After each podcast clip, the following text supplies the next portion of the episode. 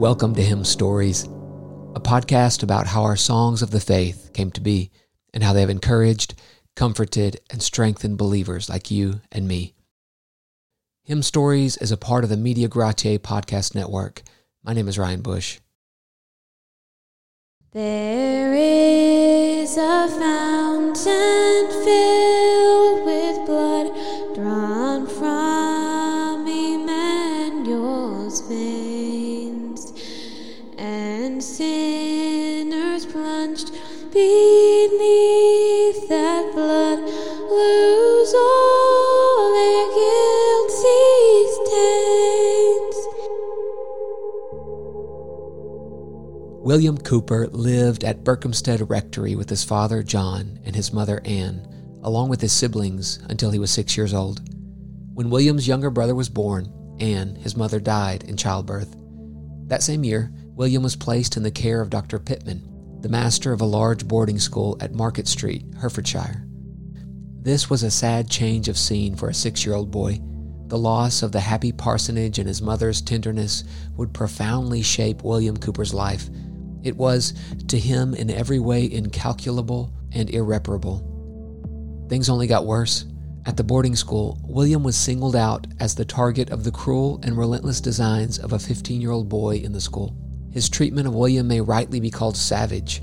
It caused such a dread in William's heart of him that he was afraid to even lift his eyes upon his persecutor higher than his knees, and he knew him better by his shoe buckles than by any other part of his dress. Cowper's tyrant's practices were eventually discovered. He was expelled. Cowper was also removed. Even when he was a young child, William Cowper exhibited tendencies toward melancholy and despair. This malady showed itself time and again throughout his life, both before he was converted and after. He once described his days as a lying down in horror and rising up in despair, and he said that he was cast forth as a wanderer on a world unknown. Cowper felt a deep conviction of sin. He had a keen sense of God's wrath and a deep despair of escaping it.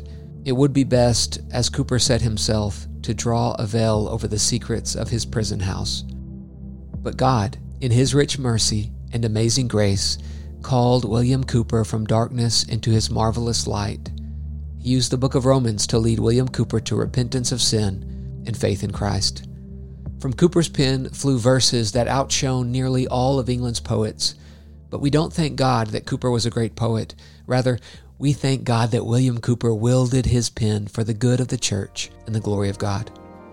He wrote the hymn, There is a Fountain Filled with Blood.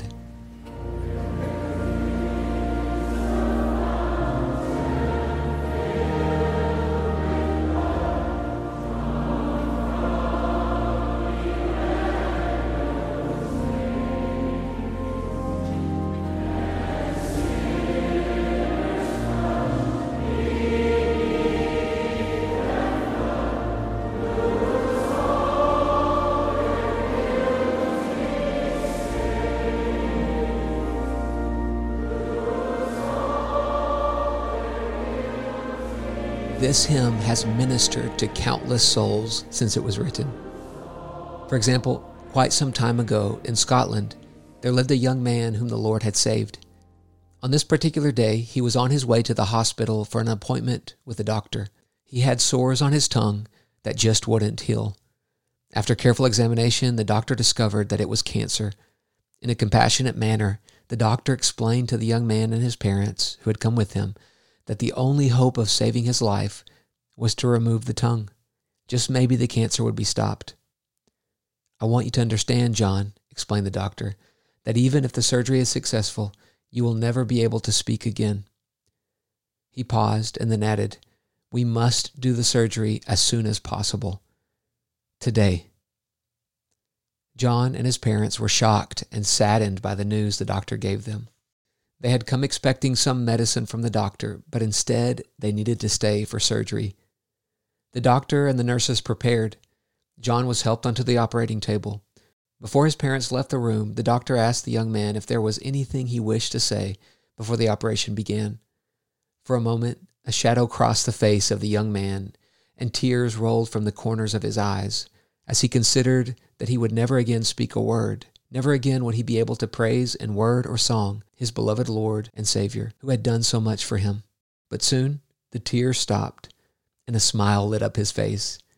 A heavenly joy filled his heart, and he began to sing.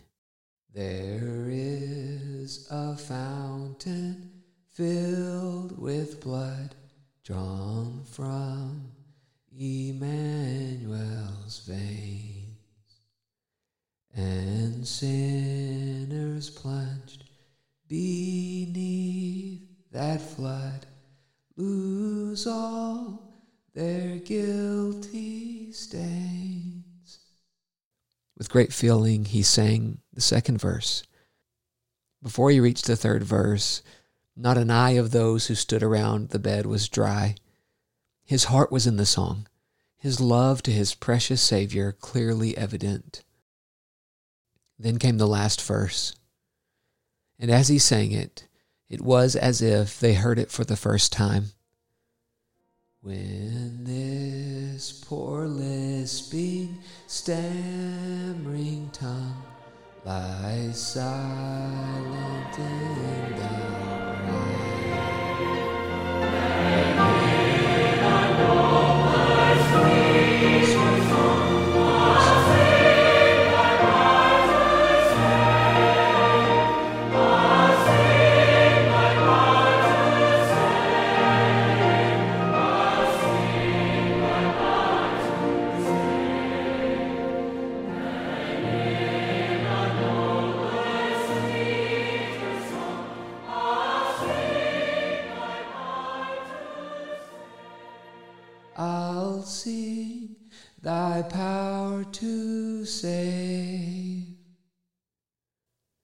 John was then given a gas to breathe in to make him sleep. The doctors performed the operation, but he never regained consciousness. He was taken to heaven to eternally praise and glorify his Redeemer. You don't often hear me sing on this podcast. In fact, I never have. But I wanted to sing that song because it is that song that the Lord has used in my life time and time again to remind me of the gospel. When my heart fears, when my own conscience condemns me, this song has ministered to my soul. And I thank the Lord for it. And I look forward to thanking William Cowper for it as well. This song was originally published in Olney Hymns, and it was originally titled Praise for the Fountain Opened. And it's based on Zechariah chapter 13, verse 1, which says, On that day there shall be a fountain opened for the house of David and the inhabitants of Jerusalem to cleanse them from sin and uncleanness.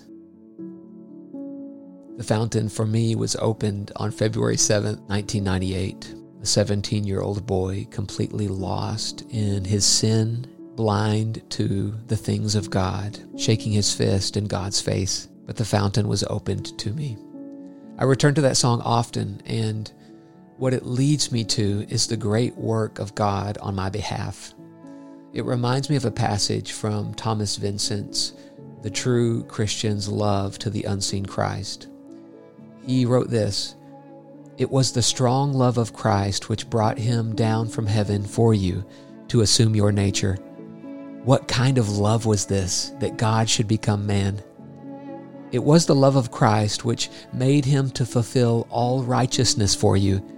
He yielded perfect obedience to the law, both moral and ceremonial, that you might have the benefit of it. It was the love of Christ which made him submit himself to the temptations of the devil for you, so that he, suffering, being tempted, might be able to support you when you are tempted. It was the love of Christ which made him lay down his life for you, that such a person as Christ, so excellent, so innocent, should undergo death, and such a death as that of the cross, so disgraceful, so painful, that he should submit to such ignominy and endure such agony, such tearing in the flesh, such pressures in his spirit, and that with such resolution and willingness, with such submission and patience, and that for such as you. Here was love stronger than death. Oh, the height Oh, the depth of his love. There are such dimensions in this love of Christ as the longest line of your most extended thoughts and imaginations can never be able to reach and measure. E'er since by faith I saw the stream thy flowing wounds supply,